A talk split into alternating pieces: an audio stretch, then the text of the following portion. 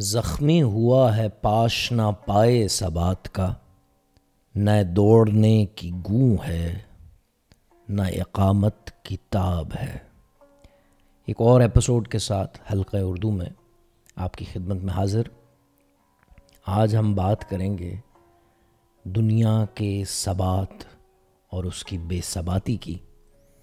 اور یہ جاننے کی کوشش کریں گے کہ غالب نے آخر ثبات کی ایڑی کو زخمی کیسے کر دیا ساتھ رہیے Sonia, what if there is no God? Boris Dmitrovich, are you joking? What if we're just a bunch of absurd people who are running around with no rhyme or reason? But if there is no God, well, then life has no meaning. Why go on living? Why not just commit suicide? Well, let's not get hysterical. I could be wrong. I'd hate to blow my brains out and then read in the papers they found something. Woody Allen کی اس film کا نام ہے لو and death اچمبک بات یہ ہے کہ woody اتنے دقیق فلسفیانہ مسئلے کو اتنے آرام سے اپنے مزاح کا حصہ بنا لیتے ہیں۔ اگر آپ غور کیجیے تو سونیا بورس سے بات کرتے ہوئے یہ استن بات کر رہی ہے کہ اگر خدا کا وجود نہ رہے تو زندگی کے معنی بھی نہیں رہیں گے۔ صرف ہم نہیں، تمام جاندار جو یہ زندگی جی رہے ہیں یہ بے معنی ہے اور اگر ہم صرف زندگی کی بات نہ کریں تو یہ تمام کائنات، یہ گیتی یہ بھی بے معنی ہے۔ سمجھنے کی بات یہ ہے کہ خدا کے نہ ہوتے ہی دنیا کو خدا کی وجہ سے جو ثبات حاصل تھا، وہ بھی اختتام پذیر ہوگا۔ اور ایسا ہوتے ہی ہماری زندگی بھی بے معنائی کا شکار ہو جائے گی۔ یوں ہم ایک بہت ہی محیب تصویر کو اپنے سامنے جیتا جاگتا پائیں گے۔ گاڑی باتیں بہت ہوئیں۔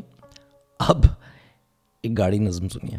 خدا جب نہیں ہے تو پھر اوجڑی میں ابیر اور امبر لبانوں اور ازفر کے بدلے یہ کیڑوں بھری گند کیسے بھری ہے؟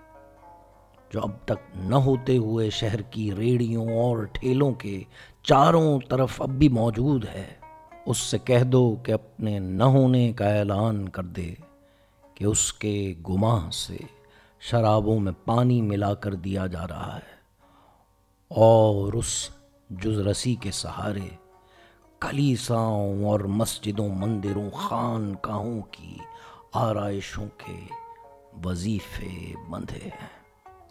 ایسا جان ہی لکھ سکتے تھے۔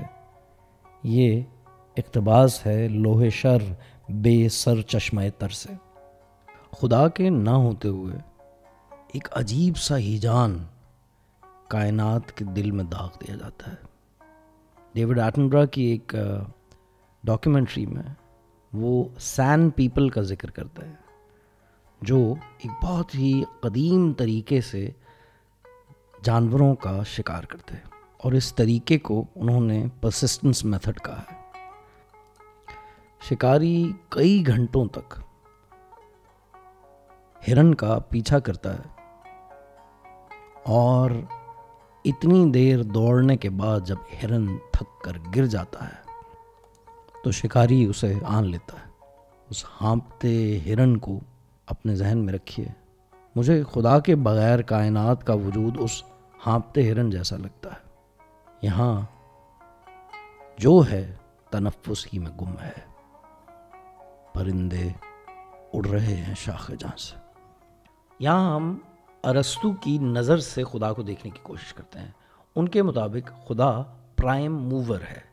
یعنی نخستین محرک یا محرک بے حرکت۔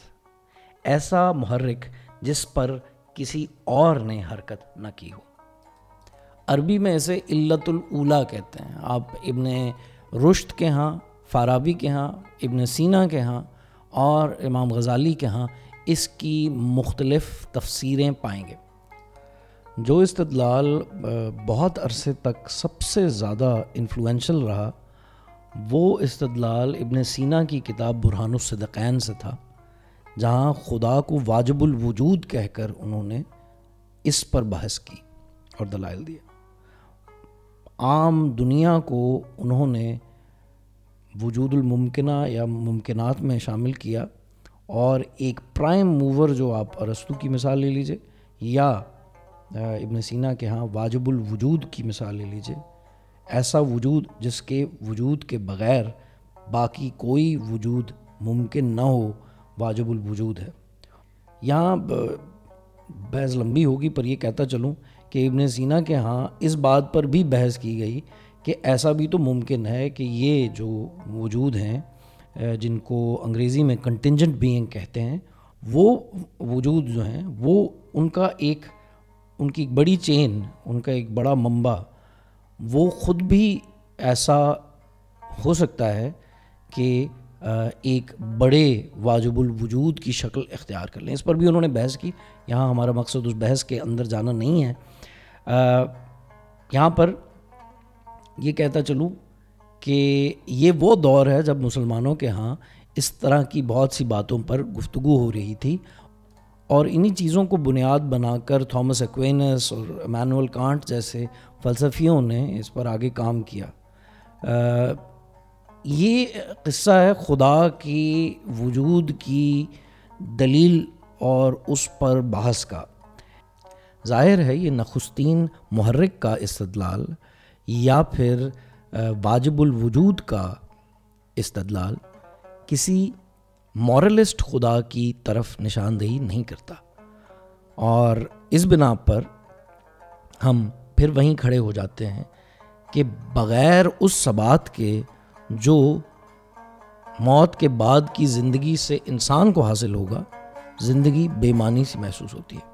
اور یوں بقول غالب ثبات کی ایڑی کچھ ایسی زخمی ہوئی ہے کہ نہ دوڑ سکتے ہیں اور نہ کھڑے ہو سکتے ہیں۔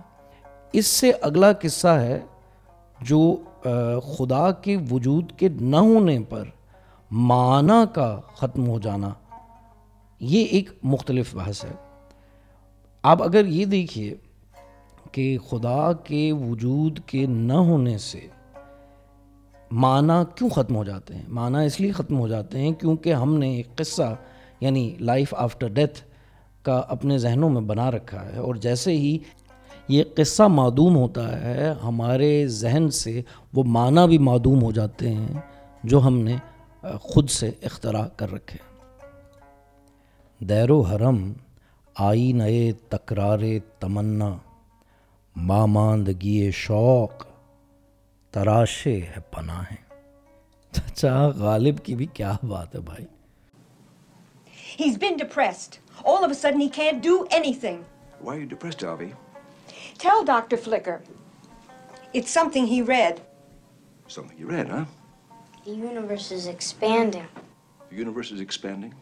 Well, the universe is everything, and if it's expanding, someday it will break apart, and that will be the end of everything. What is that your business? He stopped doing his homework. What's the point? What has the universe got to do with it? You're here in Brooklyn. Brooklyn is not expanding. It won't be expanding for billions of years yet, Alvy. And we've got to try and enjoy ourselves while we're here, huh? Huh? جناب وڈی Allen کی film Annie Hall سے لیا گیا کہ یہ dialogue بھی مجھے بہت پسند ہے اس پورے قصے کو جو میں آپ کو سنا رہا ہوں اب ہم اس کے آخری ادوار میں ہیں اور یہ سمجھنے کی کوشش کر رہے ہیں کہ اگر ایسا ہے کہ زندگی بے معنی ہے تو اس کو بامانی بنانے کے لیے کن ڈسٹریکشنز کا سہارا لیا جا سکتا اب میری یہ ڈسٹریکشن تو شاعری ہے۔ سو یہ بات بھی ہم شاعری کی زبان میں ہی کہتے ہیں کہ سکوت دہر رگوں میں اتر گیا ہوتا۔ اگر میں شیر نہ کہتا تو مر گیا ہوتا۔ یہ تو گناہ کی بات ہوگی کہ اگر ربائی یہاں پر خیام کی پیش نہ کی جائے۔ کہتے ہیں می نوش که عمر جاودانی این است، خود حاصلت از دور جوانی این است. هنگام گل و باد و یاران سرمست. خوش باش دمی که زندگانی این است. اور ان حالات میں خوش رہنے کے لیے، ان ڈسٹریکشنز کے علاوہ اور چارہ کیا ہے؟ میں عمر قیام کی طرح آپ کو اور کسی مشورہ نہیں دوں گا کہ آپ میں نوشی شروع کر دیجیے جاویدانی حاصل کرنے کے لیے۔ لیکن ہاں ڈسٹریکشنز کے علاوہ چارہ بھی کیا ہے۔ تو کوئی ہابی کوئی ایسا فلینتھروپسٹ کام یا کوئی بھی زندگی کا ایسا ہدف جو پورا نہ ہو سکے، اس کی تگ و دو میں لگے رہیے۔ یہاں تک کہ شاخ جہاں کا آخری پرندہ بھی اپنی اڑان بھر لے۔ آخر میں میں اپنی نظم تجال پیش کرتا ہوں۔ چھپکلی چیختی ہے رفت کی بے خوابی سے۔ ٹڈیاں کاٹتی ہیں رات کے گونگے پن کو۔ سرد، سر سر کی زباں رونگٹوں کو چاٹتی ہے۔ خاک کے سیم زدہ تودے پہ سوسن اگائیں۔ ایسے اگائی ہیں مدراک پہ جلتی سانسیں۔ میں کہوں، ہوں بھی نہیں، پھر بھی جیے جاتا ہوں۔ وہ کہ ہے تو صحیح پھر بھی کہاں ہے آخر؟ غم کے رخنوں کو بھرے جاتا ہے، تھکتا ہی نہیں۔ مرگ کا سنگ بجے جاتا ہے، رکتا ہی نہیں۔ سر پہ یہ نیل کا دریا ہے یا کانا دجال، چاند کی آنکھ سے تکتا ہے مئے ازرق کو۔ رنگ تاروں کے گھٹکتا ہے، اے کانے دجال۔ کیوں نگل جاتا ہے سیال سمے زورق کو؟ دل کی بے جان زمینوں سے نکالو دجال۔ احمری ہاتھ مرمری جسم ابابیلوں کا خون، مردہ چڑیوں کے زنختاں تانبے کی چیخیں گرتے ہاتھی کی فوگاں کتنے آزردہ ہیں قریوں کی تباہی کے نشاں۔ اشک دریاؤں کو فرمان سنا دو اب کے، سب کے سب بار دفینوں کے بہا لے جائیں۔ جن کو غاروں کے حزیں کشف نے تصویر کیا، وقت کی سوئی کی تکرار نے تعمیر کیا سلامت رہیے ایک اور ایپیسوڈ میں ملتے ہیں جاتے جاتے وڈی ایلن کی فلم سپٹمبر کے کچھ ڈائلاگ سنتے جائیے Is there anything more terrifying than the destruction of the world? Yeah. The knowledge that it doesn't matter one way or the other. It's all random. Originating aimlessly out of nothing and eventually vanishing forever. I'm not talking about the world. I'm talking about the universe. All space, all time, just temporary convulsion. And I get paid to prove it. You feel so sure of that when you look out on a clear night like tonight and see all those millions of stars? That none of it matters? It's just as beautiful as you do. And vaguely evocative of some deep truth that always just keeps slipping away. But then my professional perspective overcomes me. A less wishful, more penetrating view of it.